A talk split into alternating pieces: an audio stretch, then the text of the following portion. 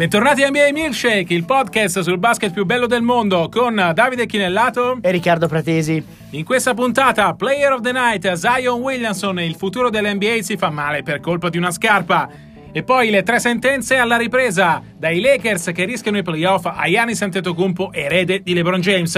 E per chiudere hot and cold, anzi cold and cold, Anthony Davis e Joel Embiid, due lunghi nei guai. Questo è NBA Milkshake.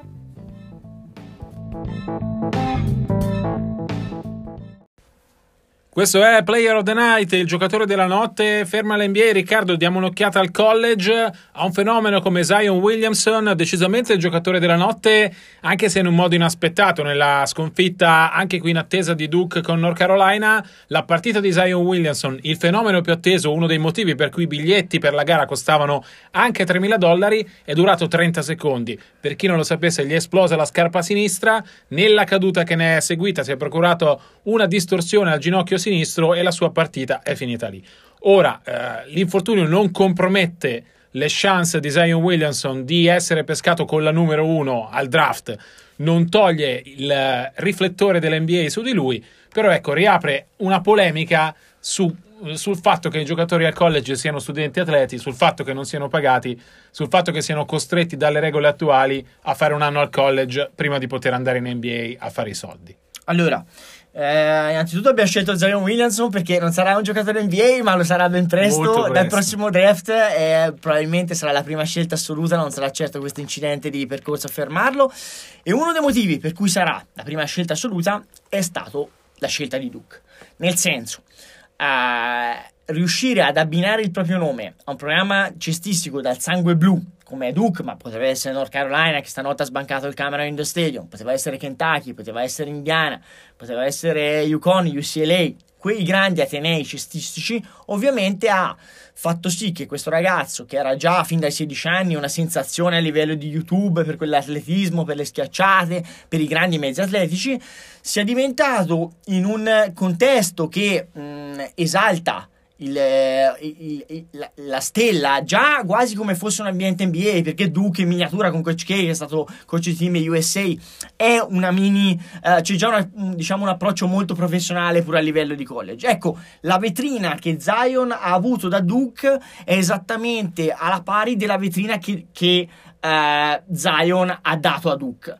Diciamo c'è stato un rapporto reciproco. Per questo io dico lo dico sempre Uh, andiamoci piano con questo discorso che i giocatori NBA, i grandi prospetti sono sfruttati. Questo ragazzo qua, anzitutto, ha una copertura assicurativa che se fosse ma- fatto male sul serio.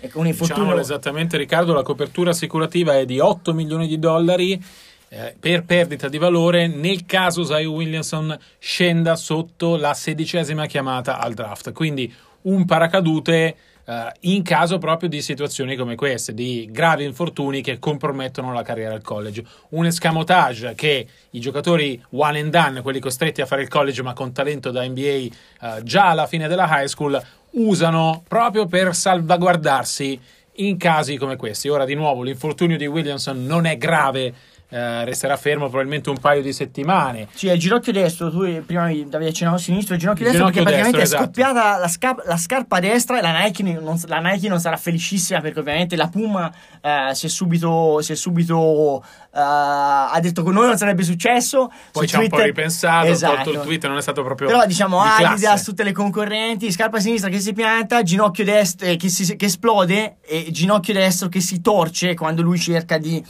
di, di muoversi.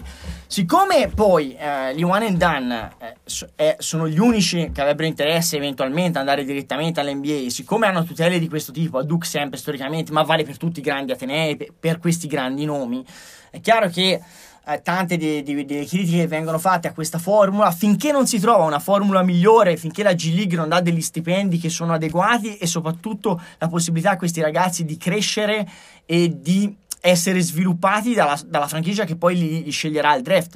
Perché è inutile che vai a giocare in, eh, in, G League in una squadra che non ha alcun rapporto con quella che ti sceglierà, perché non ha alcun interesse a, a svilupparti in nessun modo. Andare eh, a, all'estero, ovviamente, è un'opzione verosimile. Doncic l'ha suggerito tra il serio e il fascetto esatto. su Twitter, sui suoi social stanotte, facendo riferimento all'infortunio di Zion. Ma se guardate quello che è successo a Brandon Jennings, per esempio, uh, che era dato come potenziale numero uno al draft prima di venire a Roma, ai suoi tempi a giocare a Roma, si è stato scelto in lotteria, poi non ha avuto esattamente quella gran carriera che, che avrebbe potuto magari ave, avere altrove. Ferguson di Oklahoma City era andato in Australia, faceva la panchina in, Austra- in Australia, ci sono stati giocatori insomma, la storia recente è piena di um, difficoltà di prospetti che hanno provato a, a, a, a diciamo uscire dall'anno di, eh, se vogliamo, purgatorio forzato del college. In realtà il college ha questi ragazzi che sono molto americani e molto teenager Uh, è un ambiente cui può, a cui si possono relazionare. Per la prima volta vanno a vivere da soli, per la prima volta devono affrontare delle responsabilità, perché all'high school facevano il bello e il cattivo tempo, è sempre la stella non solo della scuola, ma spesso dell'intero Stato. Al college trovano dei santoni come coach che comunque li mettono abbastanza in riga, anche se ovviamente hanno un, un trattamento eh, privilegiato rispetto magari ai compagni di squadra, ma una squadra, una Duke ha avuto 80 giocatori scelti al primo giro del draft con, solo con Coach K, circa 80, 78 se non sbaglio è chiaro che per quanto Koshkei abbia dei riguardi nei confronti di Zion, non è lì che gli bacia il deretano, perché ovviamente è abituato a rapportarsi con prospetti di questo livello. E questo è positivo per il giocatore, perché è abituato a poi quello che sarà uh, non solo le interazioni in un ambiente NBA in cui arriva da ragazzino e con enormi pressioni, quelle che si trovano uh, giocando a Lexington, a Durham, a Cepolile e così via, ma anche perché ci sono degli allenatori che sì, poi alla fine hanno il loro destino uh, legato alle stelle e, e sono costretti un pochino a sferzare le stelle anche in NBA anche se resta una lega di giocatori, ma eh, per, non puoi avere un atteggiamento remissivo, devi sapere che dal tuo rendimento dipende tutto uh, i posti di lavoro di tutta una serie di personaggi dell'organizzazione. Ecco, da questo punto di vista, secondo me, è giusto quando si sente dire uh, la regola one and done è iniqua per questi ragazzi perché potrebbero fare i soldi, andare subito in NBA. Pensate sempre che magari quell'anno uh, che hanno saltato e quindi hanno iniziato a guadagnare un anno dopo, 12 mesi dopo, però gli fa guadagnare nel lungo periodo, nella capacità di rimanere poi più a lungo in NBA, rispe- molto di più rispetto a quando hanno perso uh, saltando un anno immediato di NBA. Queste sono le tre sentenze della settimana. Guardiamo a quello che succederà a queste ultime partite, questo due mesi per uh, il finire la regular season. Allora, la prima sentenza è che i Lakers, nonostante abbiano solo il 5% di chance in questo momento, faranno la postseason. Il motivo si chiama LeBron James, un giocatore che dal 2005 fa presenza fissa ai playoff e dal 2011 non manca di giocare le finals. Ovviamente le finals per questi Lakers probabilmente sono un obiettivo fuori portata, i playoff nonostante tutto no. La classifica adesso dice che hanno 28 vinte e 29 perse, record negativo per LeBron James a questo punto della stagione per la prima volta dall'anno da rookie, hanno davanti Sacramento che ne ha vinte 30 e perse 27 e i Clippers 32 e 27. Di fatto sono a due sconfitte dai playoff. Hanno un calendario complicato, chi sta davanti ha un calendario più complicato. Di nuovo, la garanzia per me che i Lakers faranno i playoff è LeBron James, la sua capacità di salire di livello quando il gioco si fa duro. Sì, io sono d'accordo con Davide, nel senso che anche secondo me faranno i playoff. Io dico anche per, perché la concorrenza è quella che è. Davide ha, um, vi ha elencato la situazione di classifica. Aggiungo, i Los Angeles Clippers hanno dimostrato con la finestra di mercato prima della trade deadline di non avere necessariamente tutta questa voglia di fare i playoff. Eh, vi ricordo per chi non lo sapesse che in caso ehm, non si qualificano tra le prime 8 a ovest mm, conservano la scelta per il prossimo anno altrimenti perdono la scelta Jerry West quando ha eh, scambiato Tobias Harris in assoluto e anche poi Avery Bradley e, eh, e Marcin Gortà che erano tre dei cinque titolari è chiaro che al di là di, di chi, dei sostituti che sono arrivati, che sono anche sostituti di valore, ha fatto capire che non c'è una, un senso di urgenza di fare playoff adesso. I Clippers si giocano tutto nella prossima free agency, cercando, hanno cercato di um, aumentare la, lo spazio salariale. Eh, Kawhi Leonard su tutti è il primo grande obiettivo. Capitolo Sacramento, invece, uh, 25 gare che restano ai Kings da giocare. 13 gare delle 25 più della metà con squadre sopra il 50% di record. Il record attuale dei Sacramento Kings con squadre con sopra il 50% di record, 11 vinte, 22 perse. Il grande problema dei Kings, io ho parlato allo Star Game con un po' di giocatori di Sacramento, Buddy Hield, di Aaron Fox, Marvin Bagley, eh, c'è una determinazione forte, una convinzione nei propri mezzi Uh, la certezza però di dover fare qualcosina in più. Una squadra che uh, si trova benissimo nel sistema di gioco di Dave Jurger, cambiato in estate, un uh, sistema, dice Hild, molto più adatto, così con più veloce, più corsa, più tiri presi ai giocatori in squadra, al, alle caratteristiche dei giocatori in squadra. Un sistema che ha dato i risultati perché i Kings non avevano un record vincente alla pausa per lo Star Game dal 2005. Eh, è chiaro però che il calendario di Sacramento è complicato, allo stesso tempo dall'altra parte, sempre parlando con LeBron James e con Kyle Kuzma allo Star Game, è chiaro che i Lakers sono convinti di fare i playoff, nonostante tutto. È un'arma a doppio taglio perché ovviamente eh, deve poi tradursi in risultati sul campo. In Kuzma ho riscontrato certa, un certo ancora risentimento per la questione trade uh, un voler voltare pagina, ma allo stesso tempo è rimasto qualcosa. Ed è questo, secondo me, che deve preoccupare i Lakers, perché Kuzma rappresenta forse il più evoluto degli allievi di LeBron James. Se Kuzma è così, immagino cosa possa essere un orgoglioso come Lonzo Ball o uno che comunque è stato toccato particolarmente come Brandon Ingram. Proprio su Lonzo Ball non è ancora pronto al ritorno. Uh, quando tornerà lui, dice Kuzma, le cose cambieranno Uh, sono un po' più dubbioso anch'io, Riccardo, perché comunque il ritorno di Ball vuol dire meno azione per Rondo. Tra l'altro, non da capito nei Lakers se Walton vorrà insistere nell'assetto pre-All-Star Game con LeBron da point guard e Rondo dalla panchina o se si tornerà ad un sistema più tradizionale con Rondo titolare e LeBron uh, non più point guard titolare. Aggiungo che comunque arrivare ottavi, che in questo momento pare l'obiettivo più verosimile, significa un incrocio con i Warriors che fa felici solo eh, Adam Silver e il resto della Lega, nel senso che probabilmente un rating TV sarebbero inferiori solo alle eventuali finals perché ovviamente LeBron contro i Warriors campioni nel remake delle ultime finali eh, giocate da, da Re in maglia Cleveland eh, adesso per un mercato come quello di Los Angeles per una franchigia storica come, come i Lakers sarebbe una manna dal cielo sono molto meno convinto, sarebbe una grande notizia per i tifosi Lakers perché onestamente eh, una, uno spogliatore così fratturato difficilmente può creare un sorpresone co- contro uno, una corazzata come, come i Warriors.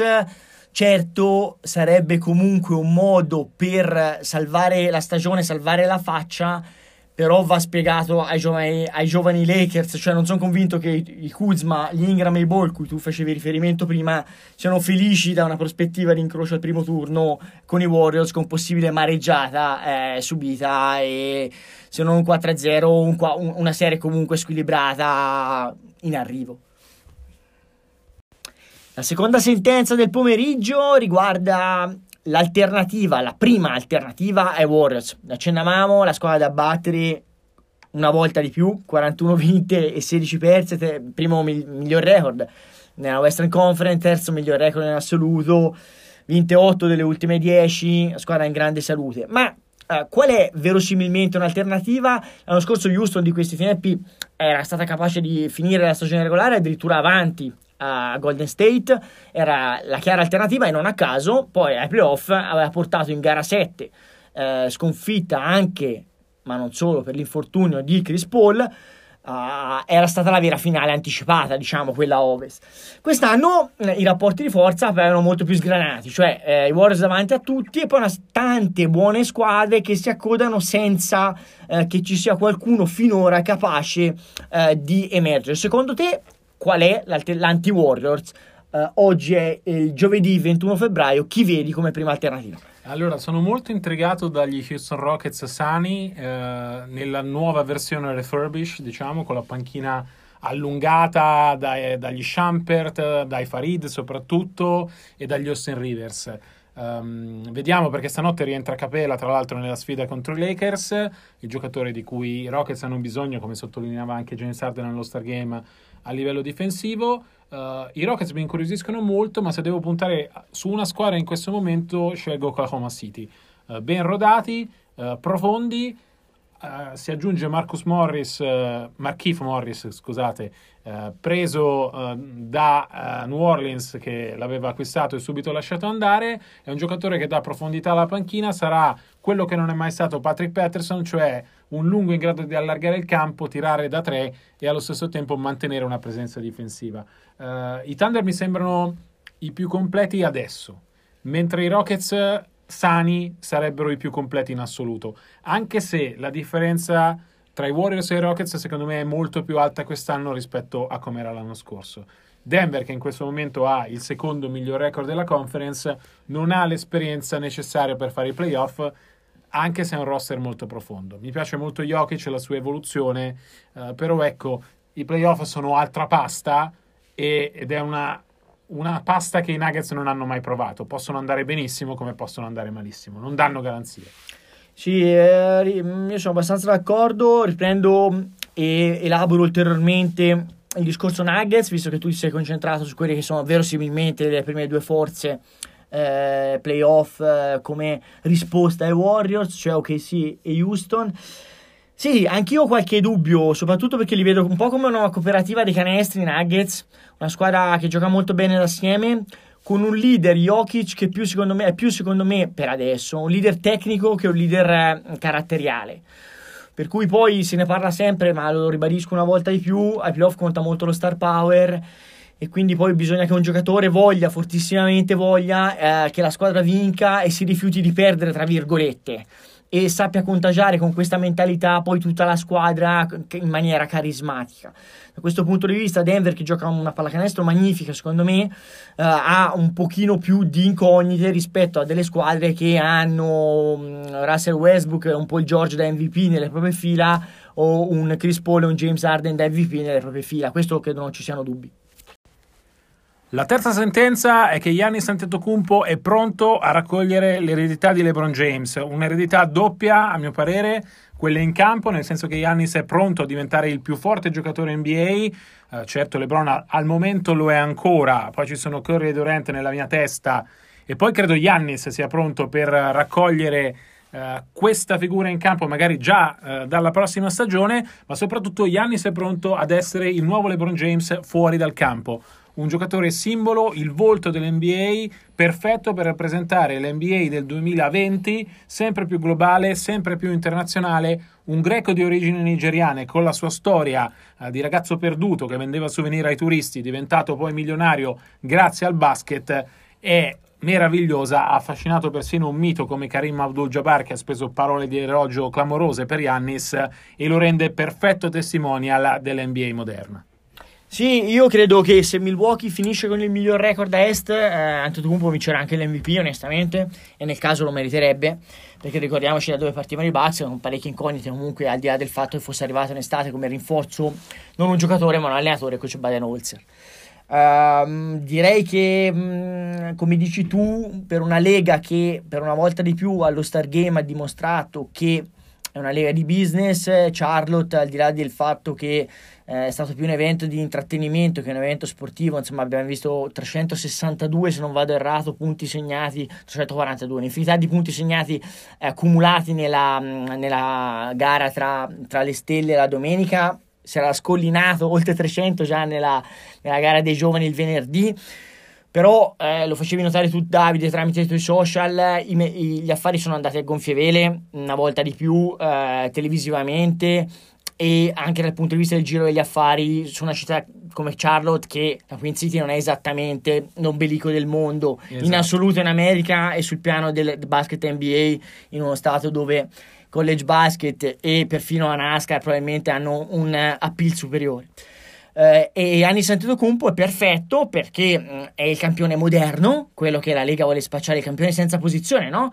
Che gioca 5, 5 posizioni, il campione che mh, mm, multiraziale, multietnico, um, che unisce la scuola, se vogliamo, europea alla scuola americana. Eh, il campione che può essere brandizzato a livello globale. Ricordiamo ancora per l'ennesima volta, ma secondo me non è, non è mai abbastanza che rispetto agli altri sport storici, i fratelli maggiori, soprattutto il football, eh, anche rispetto al baseball, il, il, basket è lo sport globale. Cioè l'America ha tre sport principali, gli altri due, il football è lentamente il primo sport, il baseball è il secondo, ma l'NBA in realtà è lo sport più globale perché è giocato in tutto il mondo. È chiaro che è uno sport in crescita se vogliamo, maggiore rispetto agli altri due e eh, cercare personaggi che sappiano aprire nuovi mercati e che facciano contenti tutti dal punto di vista dei soldini e del, se vogliamo, anche del politically correct è esattamente quello che ordina il dottore a, a Adam Silver che si frega le mani guardando le prodezze del, del campione greco dei Milwaukee Bucks. Yanis già adesso è il greco più famoso del mondo, è in uscita in estate una scarpa che porta il, il suo nome di una nota uh, marca sportiva con lo swoosh.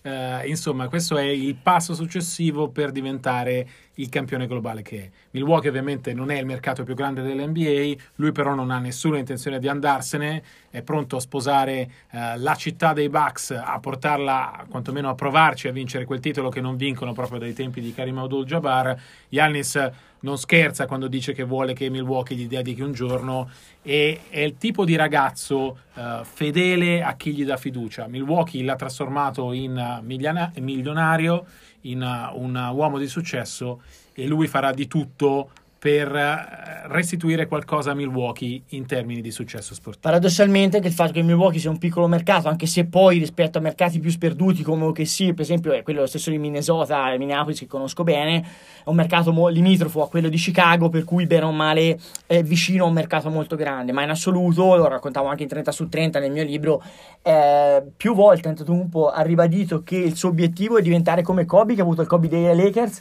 o come Timmy Duncan a cui il, il sindaco di, di, San Antonio ha dedicato il Duncan Day a San Antonio, vorrebbe diventare come loro un simbolo della franchigia, una franchigia che ha avuto, parlavi Karim Abdul-Jabbar come uno dei suoi grandi simboli, però punta a rimanere nella storia, anzi nella leggenda della franchigia, vedremo se ci riuscirà. Primo, primo punto all'ordine del giorno, vincere la regular season, vincere l'Est.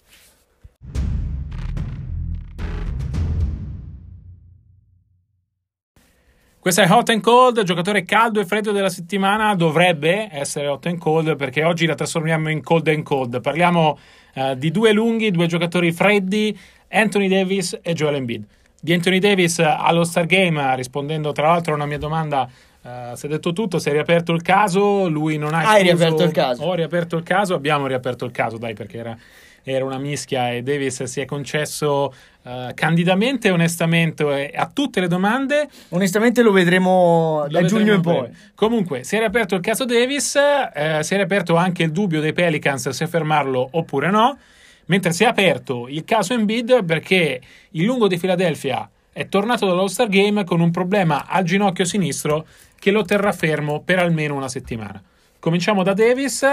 La riapertura a Boston rimette luce sul mercato, ma soprattutto in questo momento eh, Davis è un problema dei Pelicans. Un problema tale per cui New Orleans sta chiedendo di nuovo all'NBA di poterlo fermare. Prima dello Star Game eh, si era parlato di una multa di 100.000 dollari a partita per ogni volta che New Orleans ferma Davis eh, quando è sano. Adesso New Orleans sta pensando se eh, rischiare di pagare la multa oppure no. Quanto conviene fermare Davis?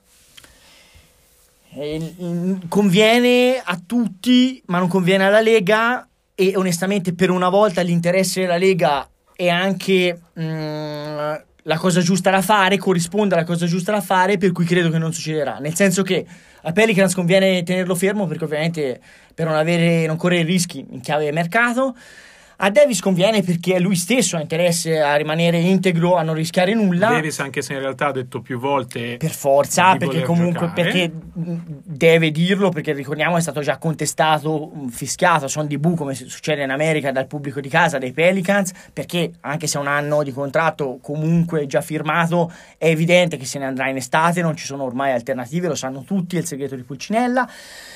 Io dico che la Lega per una volta è costretto Silver a dover uh, mettere da parte tutte quelle che sono le scorciatoie di cui spesso usufruiscono le sue grandi stelle che hanno sempre un trattamento preferenziale perché uh, non può farne a meno, perché il caso è esploso in maniera così fragorosa e in piazza, se vogliamo, mh, diventato un caso mediatico, un po' laicardi qua in, in Italia, eh, non è rimasto dietro le quinte ma è esploso eh, in maniera fragorosa. E allora eh, tu non puoi spiegare alle squadre che magari stanno lottando per i playoff che Anthony Davis da ora in poi non gioca, con loro ha giocato, magari li ha battuti e adesso si falsa il campionato perché magari le, le, squadre che sono in concorrenza con te in lotta per un posto playoff non se lo ritrovano di fronte, già c'è una squadra demotivata che tancherà, in più non ha il miglior giocatore che sai che c'è che non ha voglia di giocare. Anche questo eh, se c'è un contratto firmato a 25 milioni di dollari, a 25 milioni di dollari, fatemelo ridire, cioè non è che viene pagato a noccioline, è ovvio che è un impegno che il giocatore si è preso, se si è stufato saranno affari suoi, ma non è che eh, può decidere improvvisamente se voi eh, nel vostro ambiente di lavoro non vi trovate male, improvvisamente vi trovate male, e cambia l'atmosfera, cambiano gli obiettivi, cambiano i traguardi personali, individuali, non è che improvvisamente dite sai che c'è? Lo stipendio mandamelo comunque a casa, io da domani non vengo perché io non mi trovo più bene. E non è proprio così, eh e, e, e, voi lo fate, andate lo stesso lavoro senza guadagnare 25 milioni di dollari. Per cui la Lega, secondo me, si trova inevitabilmente costretta a dover fare di necessità virtù, a dover fare di quello che è un protocollo sempre molto rigido, in questo caso un protocollo che diventa intransigente anche con un campione come Anthony Davis. Il caso di Embiid ovviamente è molto diverso, Riccardo, un giocatore che eh, non era infortunato prima dello Star Game, ma ha giocato, a mio parere non benissimo, nella sfida tra Team Yannis e Team, e team LeBron, ne è uscito però con un problema al ginocchio sinistro. Philadelphia lo ha rivisitato ieri, lo ha fermato per almeno una settimana, poi lo rivaluterà. È una partenza ad handicap per i Sixers che giocano stanotte contro Miami e che perdono il loro miglior giocatore. Un infortunio che tra l'altro riapre le incognite sulla salute di Joel Embiid, quella che è stata il grande dubbio di The Process. Adesso The Process è finito, siamo a win now, vinciamo subito e Philadelphia comincia la fase win now senza il suo miglior giocatore. Sì, è più che altro quello. È un giocatore che ha come unica incognita quella, quella fisica. È chiaro che il ginocchio, poi non è che parliamo un problema alla schiena o al mal di denti.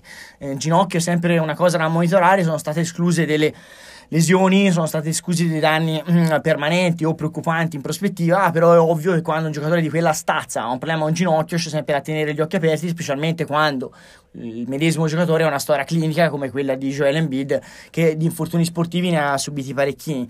La curiosità è che l'anno scorso il suo compagno di squadra attuale, Jimmy Butler, eh, non aveva giocato neanche un minuto allo Star Game proprio per preservare la salute, non c'era riuscito perché la partita dopo si era immediatamente infortunato con Tibodo che a Minneapolis aveva fatto giocare, per Minnesota l'aveva fatto giocare contro Houston, era stato costretto a operarsi, qui è stato paradossalmente il contrario, cioè è un giocatore che comunque evidentemente si portava dietro un problemino mano um, al ginocchio che non ha saputo resistere al fascino della partita delle stelle di, di celebrazione del proprio brand e che però rischia in questo modo di compromettere eh, anche la griglia di partenza playoff della propria squadra perché è il miglior giocatore a est ci sono almeno quattro squadre fortissime e molto mh, mm, diciamo con dei valori molto simili. Più c'è sempre Indiana, che è una squadra che non ci dobbiamo mai scordare, perché anche dopo l'infortunio della tipo sta continuando a ottenere ottimi risultati.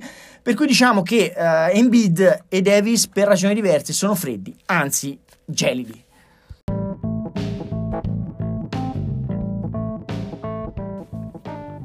Si chiude qui la quindicesima puntata di NBA Milkshake. Vi ricordiamo i nostri account Twitter, at Dichinellato, at rpraz75, per rimanere sempre al corrente delle ultime novità.